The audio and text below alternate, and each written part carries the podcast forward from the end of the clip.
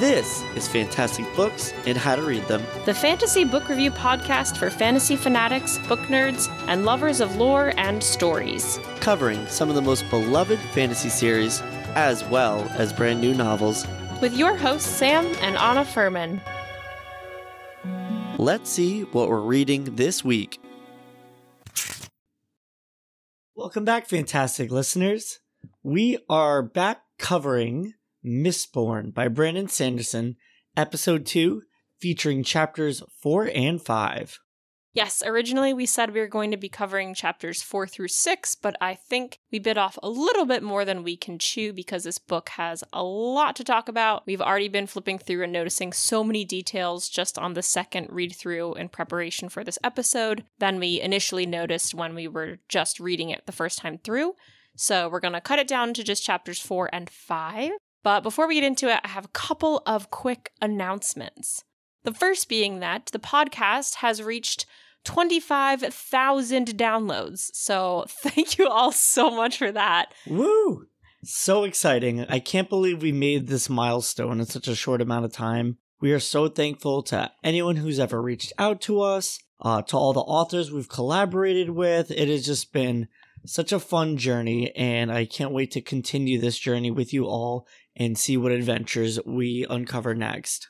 Yes, I have had such an amazing time on this podcast reading so many books, creating our own little community of fellow book nerds. And it's just been a really, really fun project and a great way to explore books and meet with new authors, make some new friends. And I can't wait to see where it continues to go. Our second announcement is because one of our listeners actually reached out to us wondering about Dragons of Autumn Twilight, because we obviously had said that that was going to be season three and we switched for Mistborn. So right now our plan is actually to cover Mistborn for season three. We're not going to cover the rest of the trilogy immediately after, but we are going to switch back and cover Dragons of Autumn Twilight for season four. So it just got bumped back one season. We do apologize because I know we really touted that for quite some time as being the books to follow Name of the Wind and Kingkiller Chronicles. We're just so into Mistborn right now uh, that we couldn't help ourselves. yeah, it was a little too good to pass up. However, fear not, Dragons of Twilight is on the horizon. Yeah, and I think because we have time to read that in advance, I'll probably read that on my own before we actually cover it on the podcast. So I'll have better insight for that book when we do get to to cover it for season 4. And then that brings me to our third sort of announcement, I guess a little bit of a segue, is that we put up a poll on our last episode asking people their favorite characters in Mistborn. And I made the options based solely on which characters we had currently met up to the point Sam and I have read, which is which is up through chapter 23. But the options for the poll itself were Vin, Kelsier, Sazed, Breeze, Elend, Yeden, and Ham. so I'm not sure everybody's fate or how much they're a part of the the series after chapter 23 because that's as far as we have read. But so far the answers went to 20% Vin, 13% Kelsier, 47% Sazed, 7% Breeze, 13% Elend, and Ham and Yeden both got 0%, which is no surprise to me. What? Based on how Yeden much doesn't they- get you stoked? I mean, overthrowing the Empire in favor of the Ska, yes, gets Yeah. me stoked. He's a leader of that. But I love how you read his voice out loud too. You give him like the perfect like crusty gravel like Oh, Yeden. yeah, it's so good. He's a bit of a grumbler when I read his voice out loud. So I think what would be pretty fun to talk about is our favorite characters. Mm. I have a feeling we have the same favorite character. So on three, do you want to say who your favorite character is? yes. All right, ready? One, two, three. Sazed. Yes, I knew it. Also, apparently, everybody else's favorite character too. Jinx, you owe me a Vin. he's just such a good character and he's way more than just a supporting character he very much has his own identity perspective obviously skill set and it's just such an intriguing and complementary component to the plot I'm just so intrigued by his his powers and his version of allomancy that we've sort of been hinted at and learned a little bit about up to the point where we're in the books. It seems like being a Terrisman, he has access to the same like metal induced magical abilities, but they play out in a completely different way. We have since learned recently in our reading that he can store different traits in metal objects, which is why he wears like bracelets and cuffs and earrings. I feel like he's going to go so much further and he's going to be pivotal and really important in terms of how the world is shaped after the Lord Ruler is overthrown, if that ends up being what happens, because he does store all this knowledge about the past. And I think because he is so mysterious is why I really like him. And I also appreciate his care towards Vin and the fact that he's been sort of like a brother, sort of like a father figure, sort of like a friend, like a good trifecta of like somebody you can really, really count on, which is something Vin needs. Yeah, Sazed's character is amazing. I love what he stands for. I think the backstory of like the keepers being victims of uh erasure. Yeah, are, is just so powerful and his perseverance and him fighting the good fight and just more than just his abilities, but how important he is for the knowledge he keeps and you know how detrimental that is just for the succession of society in this post-apocalyptic world. But he's a cool guy. I really like him. He's got style for days and Oh yeah. I think lots of swag. Yeah, I think he's just such a intriguing character. I think he's really cool. I think he's a very naturally cool person. Mm. Like Breeze is very uppity Ham is a little over the top, I think, with his personality traits sometimes. Kelsier is very curated with the persona he puts off. Vin is still figuring out who she is. Sazed is just very like settled in his ways and like comfortable with who he is. It is, but also like he has so many secrets hidden under the surface, so he's very interesting. Yeah, like his personality not, is straightforward. Maybe but... not what you see, what is what you get, but he is very straightforward with like who he is Right, right. Like his personality is well developed. Yeah.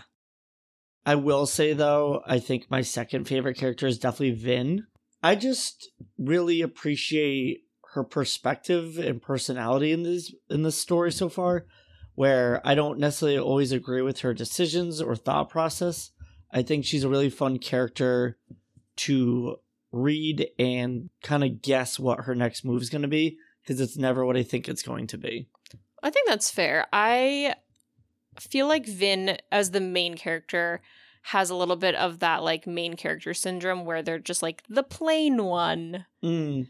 instead of. I always think of like that Arthur episode. This is such a weird reference where like Arthur and all his friends are playing a computer game together, and Francine is like the sporty one, and Muffy's like the girly one. Like they all have like their one little trait, and then Arthur's like, I guess I'm plain. So I feel like because Vin is the main character, she's driving the plot so much that we don't always get a chance to get her personality. It is still developing quite a lot as the book goes on, so I haven't counted her out yet for sure. I think just because she's young and impressionable and so much is going on around her, we're focused more on like the events surrounding her than her thoughts and processes and I'm I'm just interested to see where she goes. I haven't really passed judgment on her yet. Oh yeah, she's just like getting through it because essentially where we pick her up in this beginning portion of the story, she's just been in survival mode this whole time and so cautious and scared and distrustful that it never gave her the luxury of having a personality and now she has this opportunity to become whoever she wants to be and that's a lot Right. I think I just because you and I have read ahead, we know like where she starts to go and I'm just nervous for her. She's getting really caught up in her role in the group, which is infiltrating upper class society and she's getting really focused on on that and I don't know, I just feel like she's easily swayed. I'm nervous for her. yeah. we don't want to see her be a pawn in someone else's game. Exactly. But I think that's probably a pretty good time to transition into talking about the actual chapters yes. before we get too far ahead into the book analyses. So, as we said, we were originally going to do chapters four through six. I think this is going to end up being chapters four through five. We'll see how long it takes us to get through those two chapters. Chapter 4 So we had left Vin off with discovering that she is a Mistborn, which is huge and pivotal for her. And then, Oh yeah, major revelation. Going from like I was just mentioning, being in survival mode to you're one of the most powerful people in this world. exactly, that's life altering, shatters your whole idea of reality and, and who you are and what you can and can't do. So in this opening scene, she's just processing information. The rest of her crew or Camon's crew has come back to the lair because Kelsier is going to use it for a meeting later, but there's this little break in between. And so the other members of the crew are talking about like what is going on. So They're all excited, like, oh, they're planning a job. Apparently, it's been in the works for a long time. It's got to be something big. And I think that they are under the impression that Vin remained behind so she could be like the contact between their crew and Kelsier's crew, because sometimes crews link up. And it's even mentioned in this part that there's regular crews and then there's like more upper class, quote unquote, like powerful crews, and they can can go and work together. And then there's people who go in between called twixts. So everybody thinks that Vin is the twixt, uh, like you know, betwixt. So Ulef asks her why she was picked and what was the job about, and she just doesn't really have anything to say. I think she's literally just processing. Not only that, but even in her mind, she's like, screw you, Ulef, because you sold me out to Camon. True. And again, she does hear her brother's Reen's voice in her mind saying, you know, they're all going to hurt and betray you at one point. You know, this is the underground. Get used to this. Like, this is how it is. Yeah, I'm really interested to see how often the things that Reen, like his thoughts in Vin's head, come true in some sort of roundabout way, Mm. or if they become less and less common in her her mind as the book goes on. Like if she thinks about him less. Yeah. Uh, one thing I thought was really interesting too, just as a reader, where everyone's like, "Why did they pick you be the Twixt anyways?" And I'm like, "Oh, you poor misguided fool! Like she's the queen, and you're the sorry people." yeah, she is and not the Twixt anymore. Vin is asking about Kelsier, and everyone is kind of revealing what they know of him in the mystique and intrigue that is Kelsier. Right. So people know that he's quote unquote the survivor of Hathsin, which is also the name of part one of the book. And Hathsin is these like pits. They talk about how Kelsier was sent to these pits, him and his wife. and no one ever makes it out alive, but he had. And prior to that, he was the best crew leader in Luthadel, and he robbed some of the wealthiest great houses in the city. But then people start talking about how he's different now that he's come back from the pits. Not only does he have these scars all up and down his arms, which they debate how he got those. Some say it's because he killed an inquisitor and he was fighting the inquisitor. Um, you know, one of the the creatures with the steel bolts through its eyes. Or some people said he got them at the pits, um, climbing out to escape. So there's all these different rumors going around about the scars, but then there's also people talking about how he's not human in the way he was anymore. He's Mistborn. And people aren't really sure how he became Mistborn because he wasn't when he went in. He was just regular Ska. He was very clever and a very good crew chief, but not anything more than just a regular Ska. Right, and so after his time in the pits of Hathsin, he became an Allomancer, and no one knows how or why. Except for we find out later on, but it's pretty cool and adds to the. Like legend. Yeah, that's the perfect word I was looking for. Right. So it's you and I know how he became an Allomancer. He talks about how anyone who has allomantic abilities hidden deep inside of them, A, you have to have noble blood because it is supposed to be limited to just the nobility. So he and Vin are quote unquote half breeds. But then also you have to have a traumatic event that results in something called snapping, which is what activates your Yeah, allomantic abilities. it like awakens it within inside you and so i want to wait till we uncover that in the plot because both uh kelsier and vin's stories are really sad traumatic but important in the way that they shape them.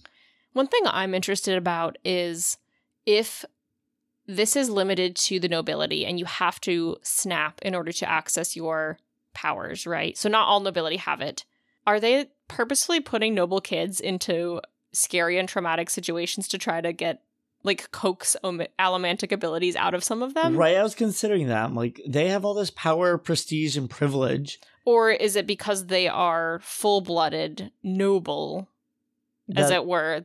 Do they not need to snap to access this power? Right. I was like, what kind of circumstances would they really have to endure if they live such comfortable lives? Right, like it seems like they all live lives of luxury. So would it be like a training that they are put in that tries to push the ability out of them versus like a natural traumatic event that occurs to somebody? Mm. Anyway, not particularly important, just interested in like the nature of the magic of the world. Yeah, good speculating. As all the crew members are chatting, Vin is sitting there trying to think about what's going on with her future. And she says this really important line. Do you want to read it? Yeah, it's really good. The line goes Vin was coming to realize that her old goal in life, simply staying alive, was uninspired. There's so much more she could be doing. She had been a slave to Reen. She had been a slave to Camon. She would be a slave to this Kelsier too, if it would lead her to her eventual freedom. So that's Vin's character motivation in a nutshell, right there. I think it changes as time goes on, but she is so untrusting of people. And even just a couple of paragraphs before, she's got this blurb in her mind from Reen, who's always, you know, needling his way into her her thoughts, which is never trust a man who tells you good news. It's the oldest but easiest way to con someone. So I think that's pretty important for her to remember because she is getting all this really good news and she is extremely skeptical of her new position in life and how that's going to play out for her and I think it's going well like she she does eventually get a place on Kelsier's crew and everything but I am a little bit concerned about how good Kelsier is when he explains news to people in general I think he's a sugar coder Oh, for sure. And one thing I really appreciate about Vin too is that she's very distrustful or mistrusting. Um I like the fact that she's going into this thinking like, oh, you know, I'm beholden to Kelsier. I'll do what he wants in order to gain power and earn my freedom. But she quickly learns that Kelsier treats her like an equal and that it's a partnership and not she's not like under his umbrella Right, and she's not subservient. And I think that it's really exciting to see it more than just the master and apprentice relationship, but they're and- friends yeah But like more than that, they're like peers and like on the same level. Yeah, I think it's important. And I think because she's so young, sometimes she gets discounted, but Kelsier does do a good job of treating Vin equally and fairly and giving her a lot of chances and the ability to think and act on her own, which she hasn't ever really been able to do without consequence. Mm. Let's get into the next part of this chapter when Kelsier's crew uh, all make their appearances, I guess you could say. what an entrance for Ham and Breeze. Yeah, so all of the members of Camon's crew leave. It's just Vin again, and it's time for Kelsier's secret meeting. So the first person who comes in looks like a soldier. He has a sleeveless shirt, he's pretty muscular, he's got close cropped hair and very strong arms. And then his companion is quite the opposite, I would say, dressed very richly. He's got a dueling cane. He's older and a Very bit genteel. a bit portly, he's described. And I love that these two are friends because they are quite opposite in personality and ability and appearance. Because Ham, the first person, he is a thug, right? So he can burn pewter. Yep, and that amplifies his strength. And he has a whole crew of other people who work for him, other other pewter burners who uh he's sort of like the leader of of those mistings. And then Breeze is someone who can burn brass. Right. And so these two definitely are opposites, but they tend to somehow be complementary when they're together. they make a pretty good entrance. Ham, oh, sorry. Breeze immediately starts to use his allomantic abilities to manipulate Vin. He is very much about like living in luxury and he always wants a cup of wine in his hand. Always the decadence. And it's funny where although Hammond goes by Ham, Breeze is the epitome of a ham. I love Breeze's character. I feel like if I had his abilities, I would very much be like a Breeze. So I get it. And He's kind of lazy. Yeah, but it's all why do the work when I can have everyone else do it for me? True. So when... and then Ham, who's like super strong, weirdly is very into philosophy and ethics and morals. Yeah, it's just very more than meets the eye type of characters. so Breeze asks Vin to get him wine before she halfway through doing this realizes that she's being manipulated using what she had originally thought of as luck, but now realizes is allomancy. And she is able to resist him. She puts the the wine down and immediately confronts him and says like you pulled on my emotions with allomancy. Breeze of course is like, "Oh no, no. I didn't pull on them. I pushed on them." So they immediately get into this discourse about abilities and different ways that allomancy works. Yeah. And Breeze even says like, "Oh, I wouldn't say I made you do it. I just pushed on your emotions and, you know, it was more just to uh influence the action rather than forcing you to." And that's when Ham comes in and starts saying like, you know, are you taking her ability away to choose? Does that mean she's under your control? Like, you know, what does this all mean as a philosophical standpoint? And Breeze just says, you know, I offer her encouragement, and that's all. Ham is the one who questions the morality of things mm. and the order of the world because later on he starts to question the entire plot that they've put together in terms of its morality and its effect on societal structure.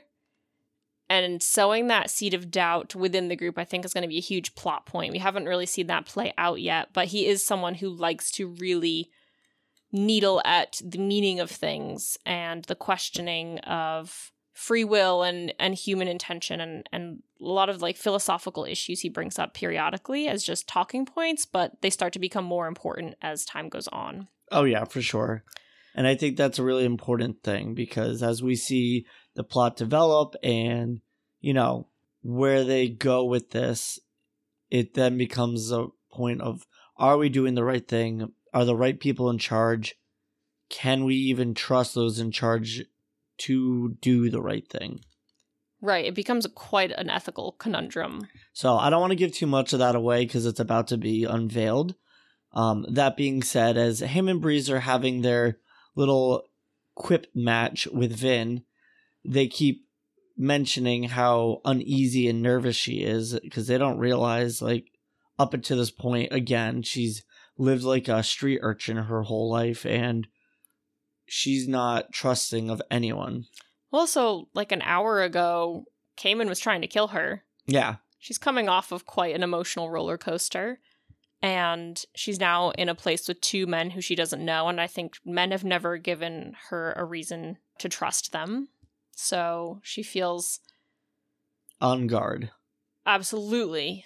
As well as also very direct in terms of asking them questions. And so they are answering a lot of her questions about their different abilities which has been a good way i think in terms of exposition to explain the different allomantic abilities because up until this point in the book, if you hadn't flipped to the appendix in the back that tells you all of the different metals and what they can do, you wouldn't actually know the extent of the eight metals and which metal corresponds with which power. No. And I think Brandon Sanderson does a very good job of doing this without it feeling too spoon feedy. And you are discovering this world and its powers along with Vin. Mm-hmm. So it feels very engaging and not very uh like a lecture. Right. It's not like reading a textbook of like, and then here are the eight metals and here's how they work. Like it just comes organically in the conversation. And you said last episode you really thought his dialogue was good.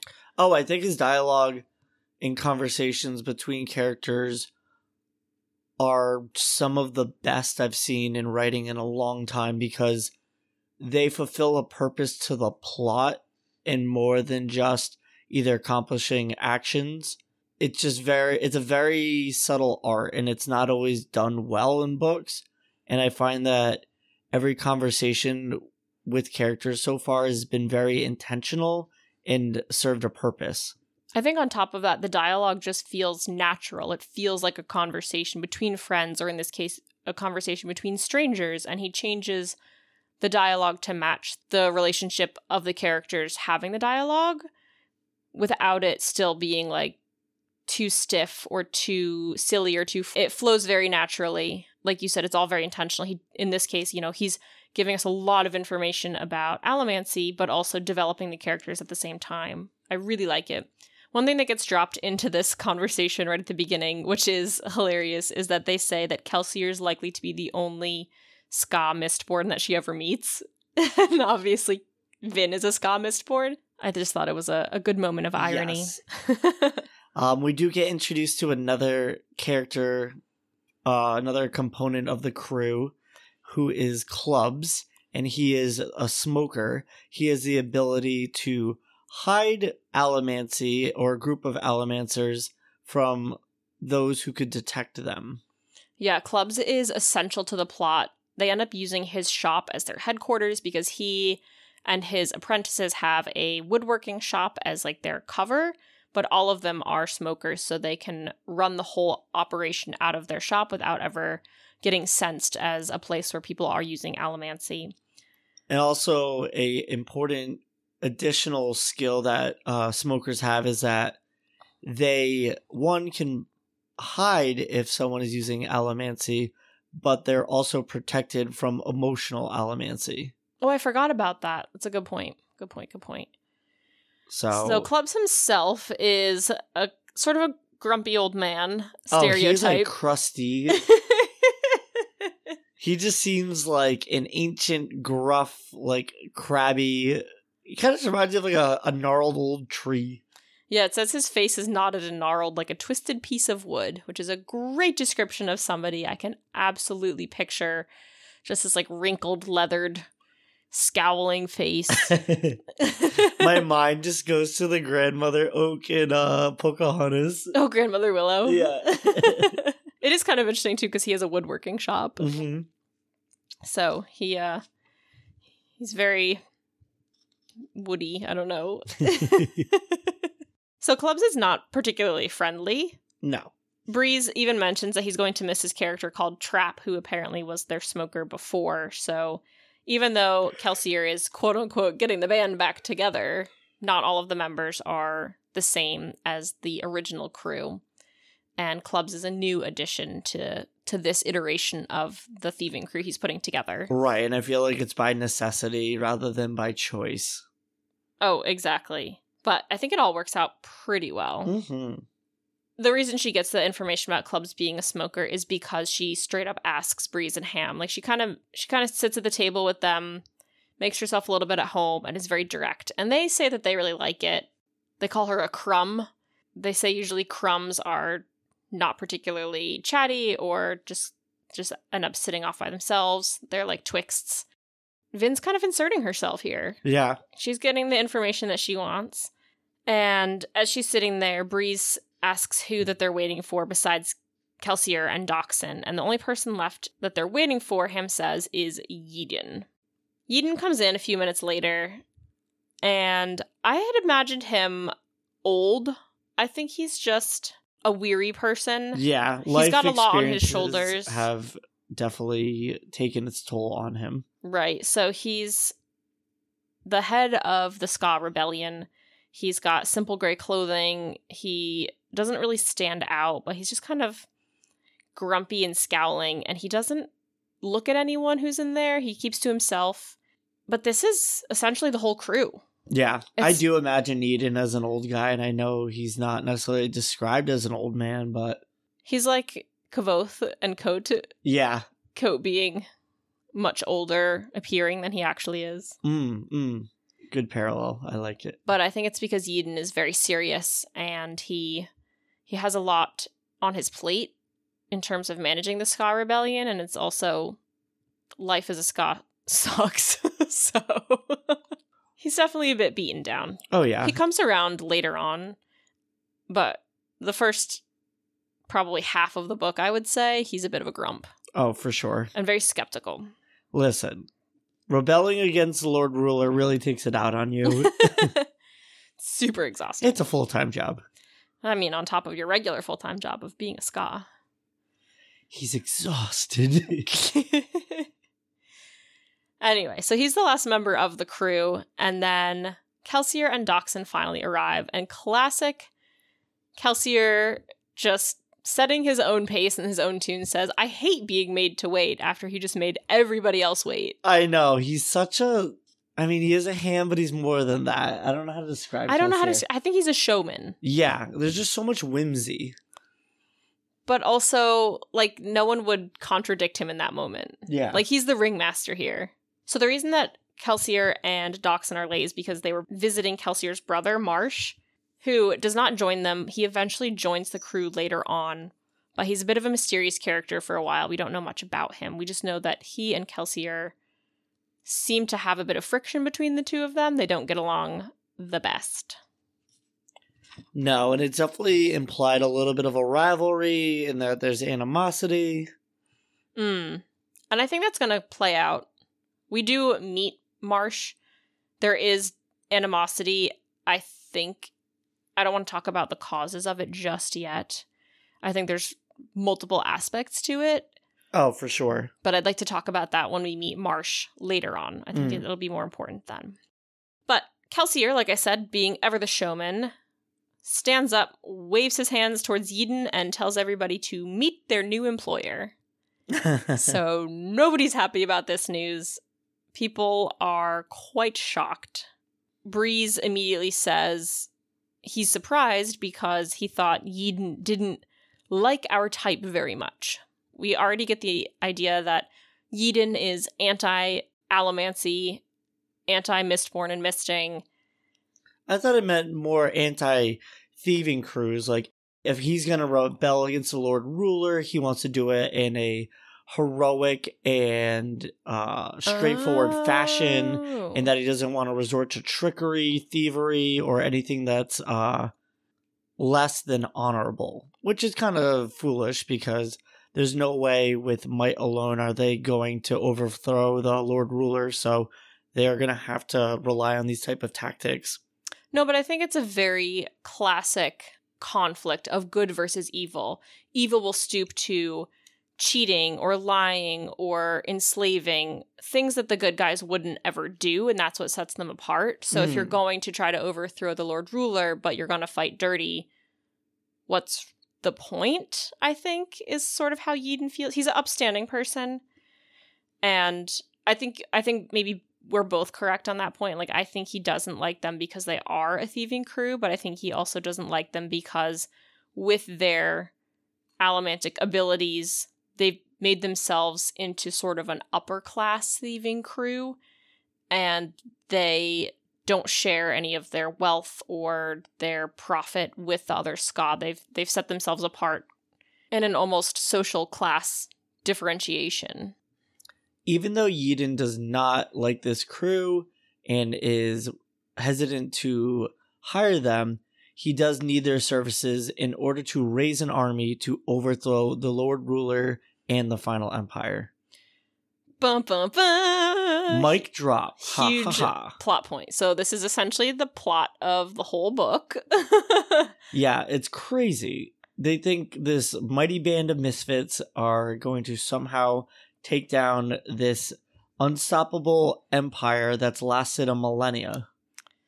Yeah, I don't really know what they think they're going to be doing. And I know they outline all the parts of their plot later, but I can see this just unraveling very very quickly. Have you ever done a group project in school? Nothing ever works out. Yeah, we can't really necessarily rely on all of them to do all their parts perfectly.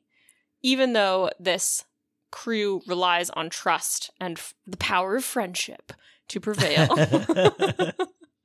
it's very much that vibe, and Vin is not here for it. She doesn't trust anyone. She's never known a crew to trust one another. Everybody betrays everybody in the underworld. Right. So she has always got her guard up. This is a very foreign concept to her. But also, the idea of overthrowing the final empire is foreign to everybody in this crew. People are shocked and dismayed when Kelsier says it out loud for the first time and presents this idea to them. Yeah, the fact that the Lord Ruler is considered a god and called the Sliver of Infinity. I love that. Oh, so cool. So I've read some of Brandon Sanderson's other books, not to derail what we're talking about right now. And he he uses similar terminology and similar ideas. So I've read his Infinity Blade series, which is actually a companion to a video game. So it might be slightly different. I've also read Warbreaker or parts of it, and he always has these like lord rulers or god kings or like this kind of like dual phrase for whoever's in charge.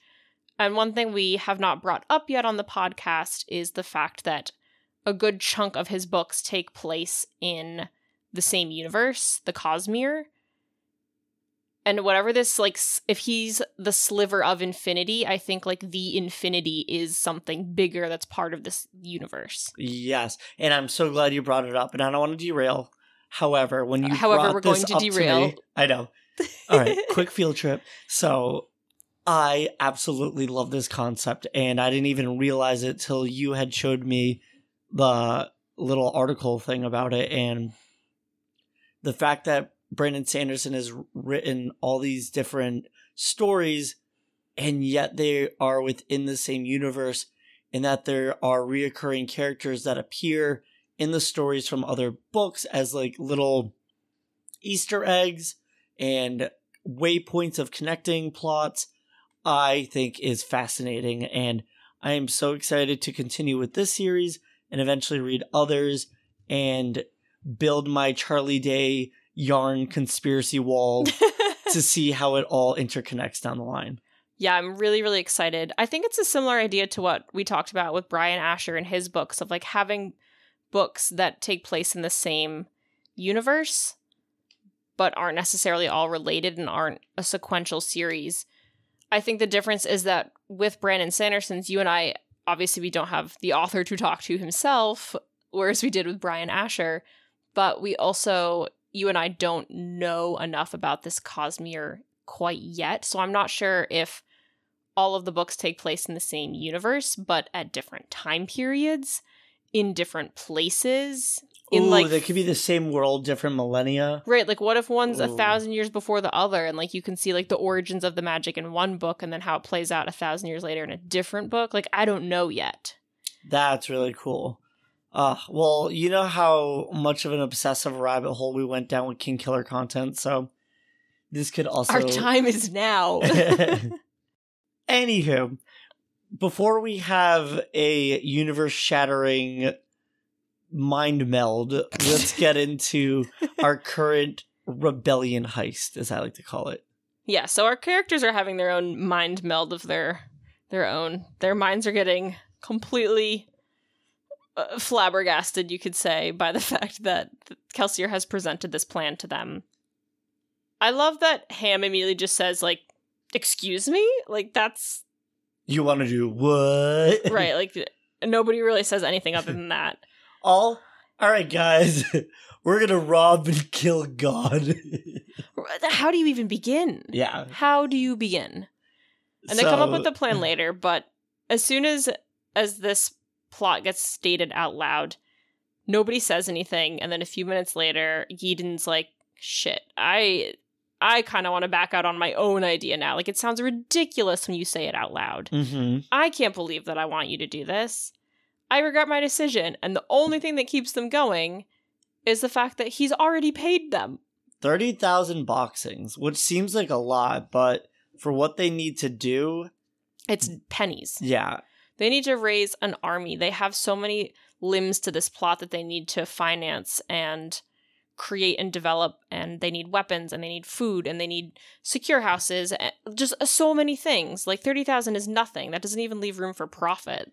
which is really sad too, because Yeden says it took them decades to save that much money. Oh, I know that's so sad. I think it's the 30,000 boxings that's already been paid and the fact that Kelsier needles at Yeden how little the rebellion has actually accomplished in terms of tangible success. He's like, you know, you you've been around the entire time the Lord Ruler's been around. You're rebellion, but what have you actually done? Like the last time you did anything was It was like a couple hundred years ago, and it was like a small scuffle that got wiped out, like a couple hundred men. right. So like they're already fighting, but they are absolutely losing, which is what Kelsier said in the very first part Yeah. we met him in when he's talking to the Ga in the the prologue. But that's uh that's really what all all that keeps him going. Everyone just slowly starts to agree to this. Right, where Kelsier says the plan is simple. What they need to do is neutralize the Luthadel garrison, break the city into chaos, break into the Lord Ruler's estate to steal the atium reserve, and somehow, Somehow that will all work out. yeah, so one thing about the atium reserve is that this is the the bonus for the crew. So Yes. Kelsier says, you know, we are thieves. We're really good about making plans. We're good about breaking things down into actionable steps. So this isn't unlike things we've ever done, but it's also not like anything we've ever done before.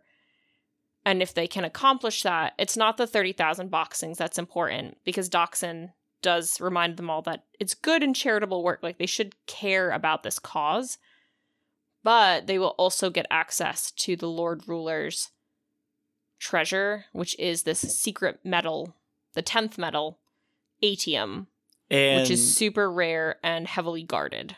Atium is very important, and we will go over its abilities down the line when it's revealed, because I think that whole section deserves its grand reveal. Well, also, like, we don't know what atium does yet, and I think part of the mystery of this prize, per se, keeps it more intriguing. Kelsier does reveal that the Lord Ruler has a lot of it, and he controls the market on it. So he knows that it's in stockpile there. So if they can get their hands on it, they'll be filthy rich. But Breeze references the fact that like last time they tried to pull something off is when Kelsier got caught. And does Kelsier want to do things do this plot all over again when it resulted in the betrayal and him getting sent to the pits of Hathsin last time? Right, like did you you learn your lesson? This is a really dangerous game we're playing here. Right. But Kelsier seems on board with it. I think having lost his wife to the pits of Hathsin and having access to his mistborn abilities now, he's very devil may care, doesn't necessarily have a self preservation motive. You know, he doesn't care if he lives or dies. He's gonna Nothing to lose, everything to gain. Right. I think he thinks he's going to go down and he'll just take as many nobles as he can with him. And that's Yeah. sort of his his outlook on life. And in like his mind a big, then it was worth it. Yep. He presents this project. He says Yeden will march his army and they'll take the Lord Ruler prisoner. And then it's up to Yeden what he's going to do. So they get their atium and then they get out. And that's really all that they have to do, Mm. theoretically. It's still a, an absolutely enormous plan. Clubs definitely has some reservations. He brings up the Steel Ministry, aka the Steel Inquisitors. They are nightmare fuel and extraordinarily powerful and threatening. And other than the Luthadel garrison, how are they going to compete with them? Right. Ham also brings up something called the koloss, which I cheated and Googled because I didn't know what they were. I did like the quickest like glimpse at Google, so I don't 100% know what they are, but they seem to be some sort of orc-like non-human warrior creature. So that's something we haven't been introduced yet to in the book. I don't know where they live. We don't know where they exist or if they're like owned by the Lord Ruler or not, but that's also part of this uh, conflict that they have. Kelsier's not really interested in the details right now. He just wants to know if people are in or out, and then they'll really work on their plan. People are pretty nervous, though. And skeptical. And Clubs is just, he's not in it right now. He thinks Kelsier is a fool and that, you know, they're going to be going to their deaths over this. So he leaves. and this creates a lot of tension and it gets everyone double guessing even Breeze is like, this seems like we're in way over our heads. Can we even really do this? But he gets persuaded with the fact that Kelsier sort of dangles this carrot in front of him of like, think about how much of a good challenge it's going to be. Think of like the adventure and the fun. So Breeze agrees. Breeze agrees. Breeze agrees. Her gadurg. Breeze agrees. Ham's still in. Yeah. Vin is the last one to agree, which is mm. surprising because people think she's just the Twixt. They don't think she actually needs to agree or not agree to their plan. Kelsier's like, oh, no, no, no, she's not a Twixt because that's what Bree says she is. She says she's a new recruit. Marsh caught her soothing his emotions a few months ago. So Ham's like, oh, great. Yeah, I guess we can always use like another soother. But then Kelsier drops the bomb that she's also Mistborn, which is a big plus in everybody's mind of the potential power of their crew, even though Vin is brand new to to all her allomantic abilities. They see her as like a secret weapon of sorts, I think. One thing that's also revealed in all this all this dialogue and everything is that Kelsier explains that the pits of Hathsin are not just like a, a prison or like a torture place or people don't really know what they are. He reveals though that those are the atium mines. No one has ever escaped the pits of Hathsin alive other than Kelsier, so they don't realize that's where the Lord Ruler's getting all his atium. So that gives this crew two advantages. One is Vin slash Kelsier being two Mistborn, and two being they know where all the atium is sourced. So they have one of the Lord Ruler's secrets and then two Mistborn on their team. So it gives people a little bit more hope. And Kelsier says that he also has the 11th metal. They say it can be used to kill the Lord Ruler. I'm not sure what it does, what it is, if it works, if he knows how to use it, but there's certainly a ace up his sleeve, or so he lets people believe. Right. So Kelsier says that he's going to kill the Lord Ruler. He reveals that as part of this talk about the 11th metal, which is very startling. This is when Ham says the Lord Ruler is the sliver of infinity. He's a piece of God himself. Like, how do you go up against that? Yeah. Kelsier says that he heard of the 11th metal in the north where people still have myths and knowledge about time before this thing called the Ascension, which is when the Lord Ruler became the Lord Ruler. And they talk about the 11th metal there. As we're reading the book, we're coming to learn that the 11th metal is completely an invention of Kelsier's. I don't think it actually does anything, or I think it exists, but he has no idea how to use it or what it actually does. And he's building up all these rumors that are going around. They start to swirl around amongst the ska and amongst the nobles. And like people are really, as the book goes on, talking and talking about this 11th metal. And I think Kelsier is the source of all the rumors. Yeah. So I don't know if he actually has an ace up his sleeve or if he's just building this web in a very Kvothe like way. He's creating the legend, and the legend somehow become manifested into something real. But I don't know if it's actually going to manifest into anything real unless the 11th metal can do something. Right. So it's definitely a crazy plan. And even Vin thinks to herself, I've bound myself to a madman. and she's not wrong. it's definitely a risky business. As long as he teaches her allomancy and how to manage her new Mistborn status, Vin is cool with being in the crew, but she doesn't particularly think that they're going to accomplish this plan of theirs. She's just here for personal knowledge and personal growth about how to Control her powers. exactly. So I'm very excited to see Vin's growth and her becoming a more powerful Mistborn and navigate a life beyond a thieving crew and really just learn how to thrive and no longer survive. Chapter 5 So, one thing I consciously try and keep aware of with each chapter is the allomantic insignia on the chapter cover, as well as the snippet of information. Yeah, the snippet's really key. being the Lord Ruler before he rose to power. With this chapter, chapter five, the insignia is of a rider's allomancy. So I'm gonna see if we can pick up on any clues if that's a hidden theme within this chapter. hmm I'd like to talk about the blurb for a little bit. So this one's talking about something called the Terris philosophers, which you and I know are Terrismen, and that their religion is the one that creates all the prophecies of this pre Lord Ruler world. Mm. And they created the prophecy that essentially like launched him to supremacy and to power. But one thing that I'm really interested in is this thing that he mentions in the blurb called the deepness. Ugh. And this is the enemy that needs to be destroyed.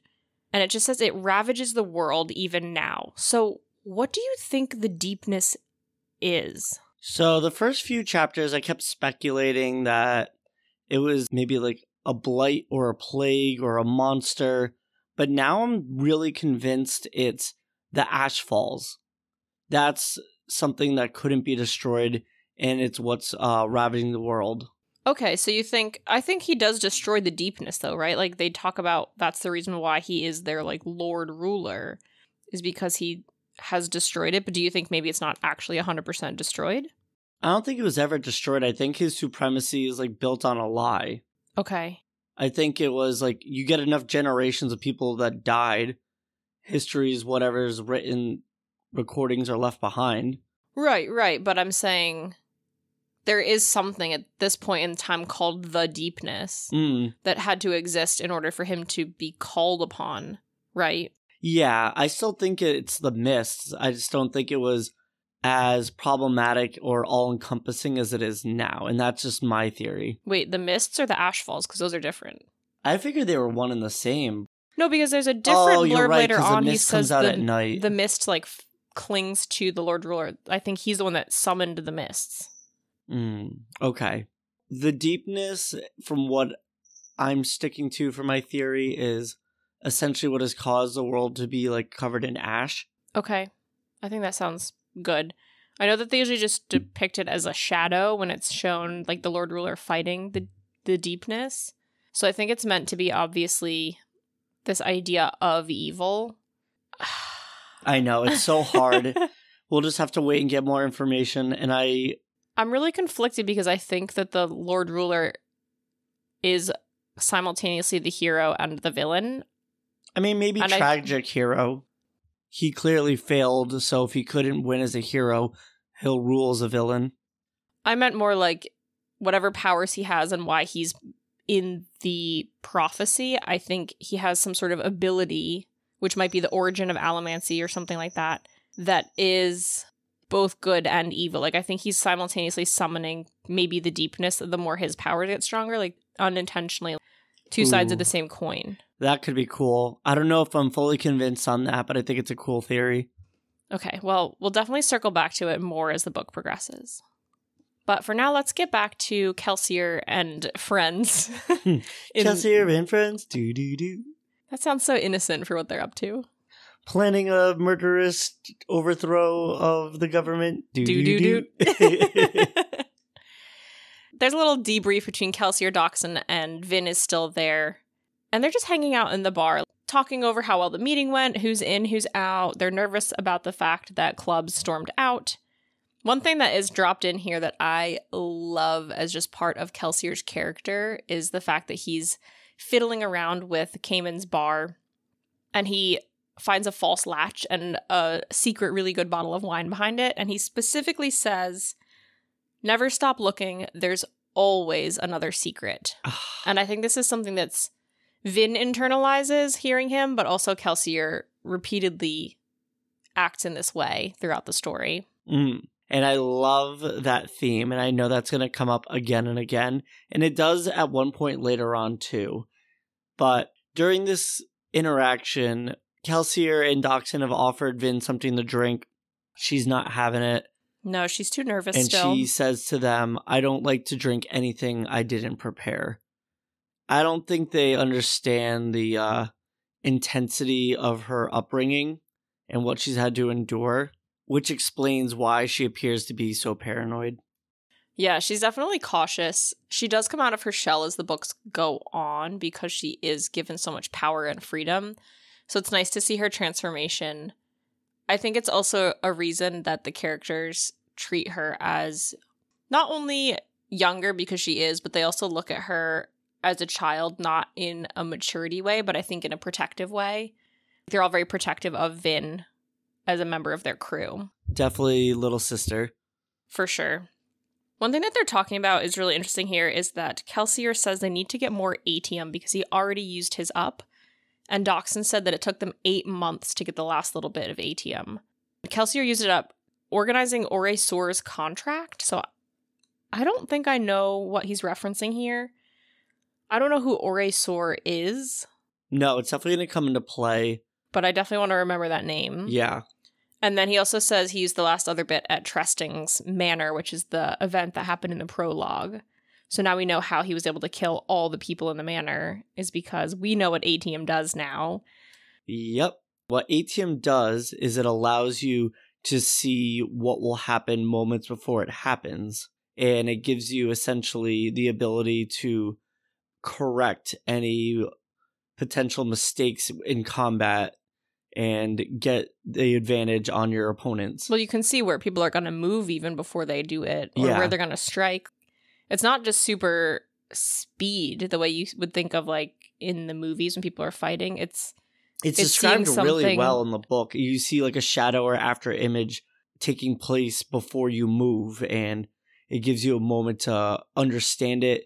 Your brain is processing at such a higher level too, mhm. so you can just calculate at the speed of thought. It's really cool how they describe this, especially in action sequences. Yeah, it's amazing. I definitely really love the action sequences we've seen it in so far, as you and I have read ahead. And one thing that I think Brandon Sanderson was clever about is talking about what happens if you and your opponent are both using atium so you can both anticipate and it just creates this whirlwind of shadow images that predict every possible thing so then nobody has the anticipation. Quite a stalemate. right, no one has an advantage anymore. I love that it doesn't just cancel out that there's like It's dozens of after images. confusing. Yeah, and you have to interpret which one might be the choice that's about to be made. Mhm. Awesome, awesome writing. And it's a little bit of foreshadow because Kelsier hears he's saying he needs more, says, Oh, well, it took us eight months last time to get something, so we needed to be careful. This time we don't. That foreshadows the rest of the chapter and what happens here, but also what Kelsier is doing in terms of spreading fear amongst the noble houses in anticipation of creating a, a house war and a lot of paranoia throughout the city, knowing that there's rogue mistborns breaking into other nobles' houses and creating a lot of confusion in this way. Essentially, no one is safe. Right. So we'll talk about that as he goes to do it later in this chapter. But first, surprise for everyone, Clubs comes back. Son of a bitch, I'm in. and I really love the fact that clubs put on this show of not wanting to be involved because he didn't like the idea of potentially being influenced by a soother. But that's also interesting because he's a smoker, so he theoretically couldn't be influenced at all. So I think this is an indication to us as readers, a mark of Breeze's power, the fact that someone who should be immune to it is still nervous about being influenced by him. Right, that he is such a persuasive person that clubs needed to reconcile his decision on his own.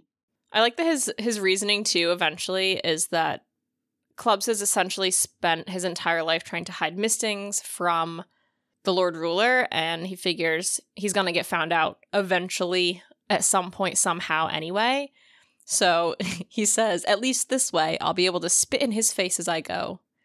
Overthrowing the final empire. It's got style. Ah, awesome, awesome sentiment.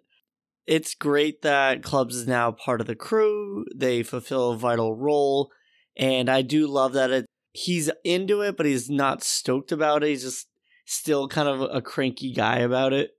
I feel like he's even a little bit more enthusiastic, though, in terms of getting behind the plot for the sake of the plot. Mm. He's interested in overthrowing the Lord Ruler, whereas Breeze, I think, is more interested in it for personal gain and the mental challenge. Like he's up to the task, but I don't think he cares about the outcome as much. That's true. Where clubs is definitely in it for the greater good. Exactly.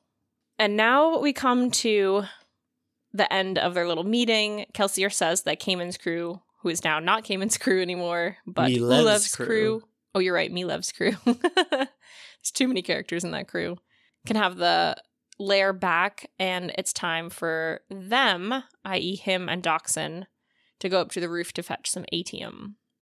There's a small aside here where Kelsier goes up to the rooftop and he didn't realize, but he says he had this old habit of going up onto rooftops or out into the night before a big job. And he looks to his side, expecting to see his wife Mare there, and he's got empty space beside himself. It's just a very sad and somber moment, and I think we've only so far seen Kelsier be very upbeat and a little happy go lucky at times. So Right. to get his introspective moments and the times when he takes that mask off and gets more to the heart of his motivation is really important for us to keep track of like where he's going as a character. And like who he actually is and not the front that he's putting forward. Right. Um, I do love that when they talk about that absence of Mare and how that negative space, the emptiness that she leaves behind is written as a physical attribute. It just really solidifies the loss within Kelsier. It's definitely really poignant for him, and we learn a lot more about it later, so I'd like to let that reveal happen, but it's been teased at this point by chapter 5 that there was a betrayal and potentially Mare was the one who betrayed him. And when we get Kelsier's side of the story, it's just really heartbreaking and tough because there's no closure. And I think that's why he still always looks for her, even though she maybe was the cause of his downfall. But there's a lot of ambiguity there. Yeah. Ugh, but I love it. It's time for some action. Yeah, and the action in this book is just written so well. It plays out like a film in my mind when I read it, and it's just so creative. So fascinating the way that he uses the powers in tandem. I think that's my favorite part of Mm. this whole thing. So Kelsier is up on the ledge. Dockson comes up, and Kelsier's asking like who he should try to hit to get atium. Which of the the great houses would be a good target? The classic daredevil that is Kelsier. He says, "Which house is strongest right now? Who would nobody consider hitting?" Yeah, he doesn't go for the easy target. He doesn't go for the house that has the most atium. He doesn't go for people who have recently gotten hit. He goes for the insurmountable goal. So Dockson pauses, says it's House Venture. They are really powerful. They've been on the top for several years now. So for Kelsier to attack them, it's a quite a bold political move. So, some of the force that this house holds are several hundred men and a good two dozen mistings. That is a lot for one person to take on. Oh my goodness, insurmountable. I believe they're out of atium at this point. So Kelsier has his full arsenal of Mistborn powers, but no atium. He tosses on his Mistborn cloak, which we haven't talked about yet. It's the cover of our book, at least the paperback book. And it's these cloaks that are only for Mistborn. It's made out of all these ribbons and like swirls of cloth so that when they fly through the mists, you can't see them. So it's a very creative camouflage. Oh, I think it's so cool. And it's also like a mark of status of who they are. hmm And I love the fact that, again, parallels some of my favorite King Killer stuff where just everyone loves a good cloak. and Kelsier is very dramatic about putting on his cloak, flares it out, lets it swirl into the mists, and says, very much so, I think it suits me. Which is even more ironic the fact that he's only recently become a Mistborn, but he's just fulfilling this role. I think he very much sees it as his destiny to be this powerful Mistborn. It fits with his personality. It fits with their reputation as crew leaders from before. Like he's just always going bigger and bigger and bigger. he's definitely a powerhouse and enjoys that power that, or the prestige that the power brings him. Mm.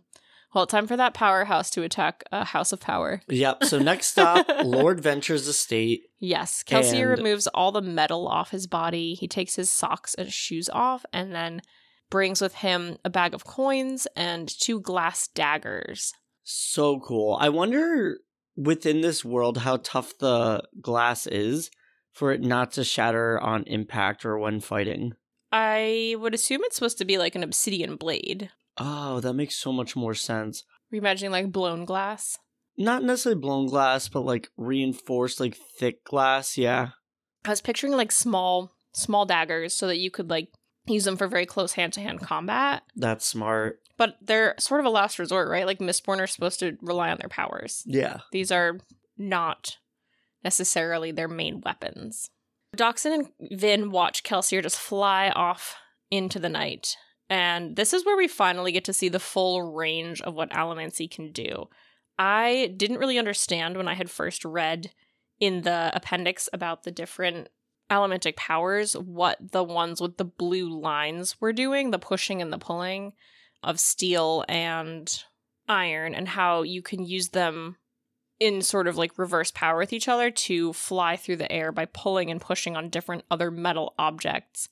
And Kelsier just like flies off into the rooftops. He's pushing and pulling on chimneys. He occasionally tosses coins against the ground, but he's he's almost using these like reverse vine swinging, I guess you could say. Yeah, it very much reminds me of Invisible Spider Man swinging. Yes, it's very much like that. So he just goes off into the city in this way. So cool. Super cool. He enhances his senses at one point with tin. Yep. So tin allows him to be able to hear and see through the mist. All his senses are heightened. And that's a good thing, but it's also a dangerous thing where if it was daylight, light would be very blinding, extremely Mhm. loud sounds would be extremely disarming. So it's a catch 22 with tin. I think all of them have that. You know, there's Yeah, no, benefits and risks at the same time. yeah, no power set is perfect. Kelsier ends up making it to House Venture with no problem. He startles a guard by like dropping out of the sky right next to him and pulls out one of his glass daggers and kills the guard. so he dispatches him very quickly and makes his way inside. Kelsier's very anti noble houses. He has no problem killing anyone associated with them. He is completely against this upper ruling class that's existed in the final empire. Uh, he sees them all as oppressive, and even skaa, who work for them, he thinks have sold out essentially. And he's happy only, I think, when all all of the nobles will be dead. Bad case of good intentions, and I think it's a little overboard because eventually, Well, where's the morality of it, right? They're supposed to be the good guys. right? And then if you keep this up, like, what are you even doing? What makes you different from the Lord Ruler? Exactly. I I see the idea of it, but I think it's a very dangerous attitude to have. Oh, for sure. And as this book progresses, even where we're at, which isn't even that far from what we're going over now, we see uh, such a change in Kelsier that again parallels the Lord Ruler. Mhm. I'm worried about him. I'm definitely worried about where he's headed. So back to Venture Manor. So Kelsier gets there. At the time when I was reading this, I didn't realize that he was trying to start confusion and uneasiness among the great houses, but he actively wants to be seen and he wants to make a big ruckus when he's there. So after this first guard, he's getting attacked by two others. He goes, "Time to make some noise," and like pushes them with his allomantic powers in opposite directions, and they just fly and smash into things and make all this noise. So and it's so funny because when I was first reading this, I was like, "This is the opposite of heist time. like you're supposed to maintain a low profile. What are you doing?" Right, like quiet in, get your goods, and get out. What are you doing? But once we learn what he's up to, it makes so much more sense that he's intentionally trying to be seen, make some noise, get people all riled up and nervous. So he makes it into the house. He goes through a balcony door. Dockson had hinted to Kelsier that there was potentially a hidden safe somewhere in the house, uh, approximately like three rooms in. So he's going through different rooms in the house. He goes through a conservatory that's got very fancy plants that are not just like the brown, bedraggled, skinny, scrawny plants that everyone else sees in the rest of the world. So they do exist. So this is also just a great demonstration of wealth and misuse of resources that Yeah. this world endures. Like everywhere else, crops and plants are just barely surviving because of how ashy and terrible the environment is. And these nobles have these greenhouses for fun. It's sad to see all that just being like such a waste. Yeah, such a discrepancy between the haves and the have nots in this world. Yes. So he goes through the conservatory. I think one thing that Kelsier notices about the conservatory is the plants. Because later you and I find out that he has this picture that he got from his wife of a flower, and he's really fixated on that as the idea of what the world should be and should have. So seeing the the beautiful plants in here, I think is a reminder of him of like, okay, these things still do exist, but they shouldn't be hidden away just for the nobility. He makes it further into the house, gets into the study that's supposed to have the the safe in it, and there's a very obvious safe against the wall, but Kelsey Kelsier's like, no, no. Again, there's always another secret. Ah, so good. So he uses his abilities to sense out a hidden safe inside the wall, and he's like pulling and pulling and pulling. He uses pewter to enhance his his abilities. He's using I love that too. Like using the pewter, digging his heels into the floor, and like yanking it out of the wall. Such a great yeah, just combination. rips of it right out. So he got what he came for. He doesn't check to see if atium's in it, so he just is lugging the safe around, using his pewter-induced strength. And this is where a bunch of guards clearly hear him and start storming the room. I love Kelsier's devil may care attitude, though. Just sees all of the guards. He goes, "About time." this is where some crazy action takes place. Kelsier's using these guards' weapons against them. Yeah, he rips one of the guard's swords out of his hand and using his allomantic abilities, the sword is flying through the air of seemingly its own accord, but Kelsier's controlling it. He's pushing and pulling the guards around using their breastplates. Yeah, It's like wild. nobody is safe. Nope. He takes care of those two very easily, ends up getting halfway through the conservatory, and then he is ambushed by a group of people called haze killers.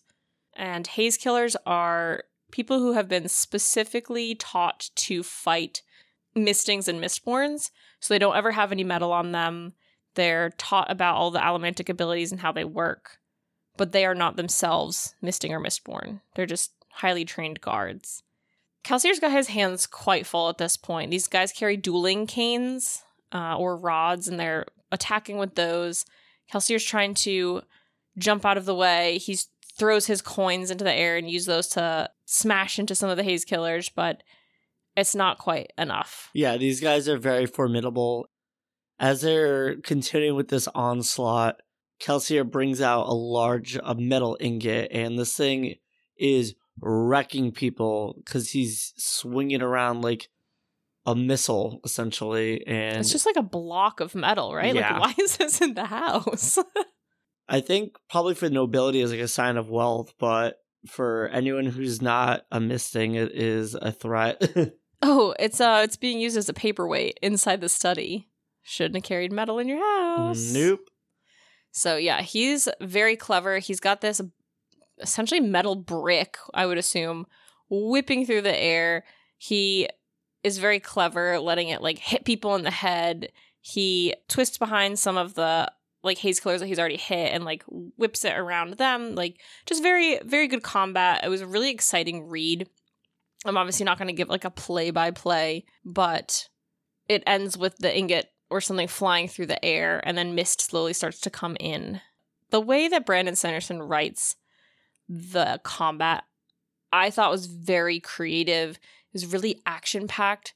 My one complaint was that it was almost so play by play that I got a tiny bit caught up and confused about it. But on my second read of it, I don't think it was nearly as confusing because I also understood the allomancy a lot better and like what he was up to. Mm, that's true. I do love how that scene ends though, where the doors are open and the mist pouring in because he's literally mistborn. Yes. So Kelsey, you're just jumps out into the mists. The oh, what opened the door was the safe, I believe. So the safe got pushed out into the night. So he loses his safe for a minute, the one thing he came to find. Kelsier jumps out and then he uses iron pulling or steel pulling to connect to the safe. Iron Some pulling, steel pushing, okay, which I thought was clever with the iron pulling because uh, iron, nickel, and cobalt are ferromagnetic, meaning oh, good point. again just cool attention to detail when he was making his choices of this magic system. I've never seen another magic system that works on metal. I think it's very creative. Yeah, I like it a lot. I really am super interested to see how much more it gets played with and developed as the book goes on. But he, yeah, he connects himself to the safe. It essentially like he jerks down on it as if he's actually attached to it with a rope, but it's just his his powers holding him there. He catches himself on a windowsill, but then like yanks the safe down to the ground, and then Kelsier jumps out into the mists, stops himself just like before hitting the ground, And then pushes on the safe to kind of like cushion his descent. Right. It's so fluid. Like he's clearly mastered this very quickly already. Yeah, Uh, so he he goes to open the safe. We're not sure immediately if there's going to be atium in it. And this is where we get a little bit of Kelsier's opinion is that he says even if there is an atium in it, any time a group of noblemen dies, it's a successful mission. So that's that's his real motive here. yeah, definitely a little bit extremist. I think he's going to get more and more extreme as the book goes on. And that's, I think, going to be the problem is who's going to actually be along for the ride and who isn't. Right. And is it going to play out of Kelsier being like, people don't support me anymore? I put this group together and they're turning their backs on me? Or is it just going to be like everyone's slowly growing more and more extreme? Or is the group going to shatter and splinter? Like, there's a lot of possibilities for how this could go. Yeah, I'm so excited to see where it plays out. Me too. But he gets atium actually. There is atium in the safe. He keeps his pewter burning because he actually is a bit wounded and tired out from this whole ordeal. And then he dashes off towards Clubs' shop. So Clubs' shop is going to be used as the group's headquarters. Super useful. His mission was successful, not only for getting the atium, but causing Fear, chaos, and rumor to spread among the noble houses and the people of Luthadel. mhm, A big part of this, too, is that Luthadel is the capital of the final empire. A major house getting attacked Robbed. and ransacked within the Lord Ruler's capital. It's undermining his rule and the safety of his land. This is a big deal. Well, also theoretically, all Mistborn should be nobles. So if a Mistborn attacked your house, it should be somebody from a different noble house. It shouldn't be a skaa. There should be no skaa Mistborn, according to the nobles. Right, so fingers of blame are going to be pointed in every direction from this. For sure. And that's a huge component of their plan moving forward. But it's also a successful night, like I said, in Kelsier's opinion, because he killed some noblemen. So three for three on this one. Yep, got the gang put together, found another misborn among them, robbed a noble house. Things are looking pretty good for the group. Yeah. at the beginning.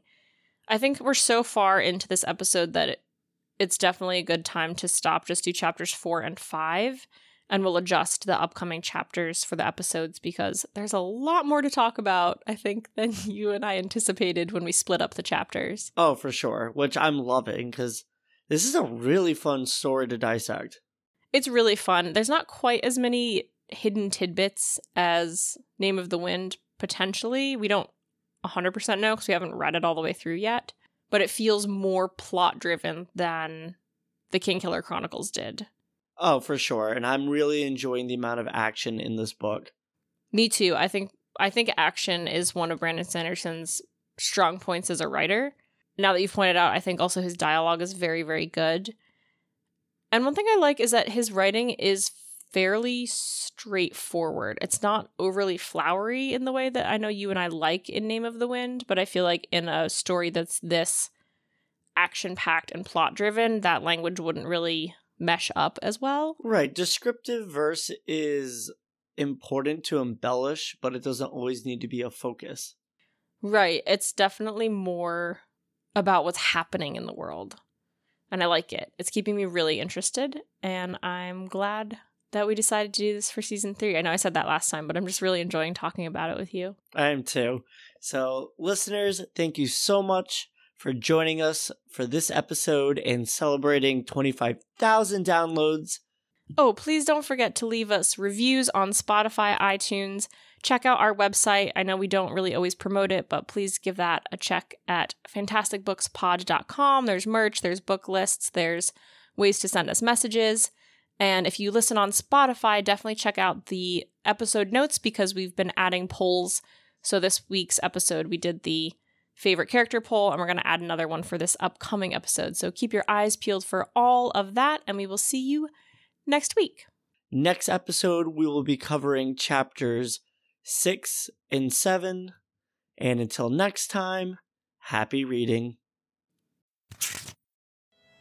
Thanks, listeners. If you're looking for more, check us out at fantasticbookspod.com, where we have book reviews, reading list suggestions, merch, and you can even send us a message. Or find us on Facebook and Instagram at Fantastic Books Pod. And if you like what you've been hearing, don't forget to leave us a review. Thanks. Thanks.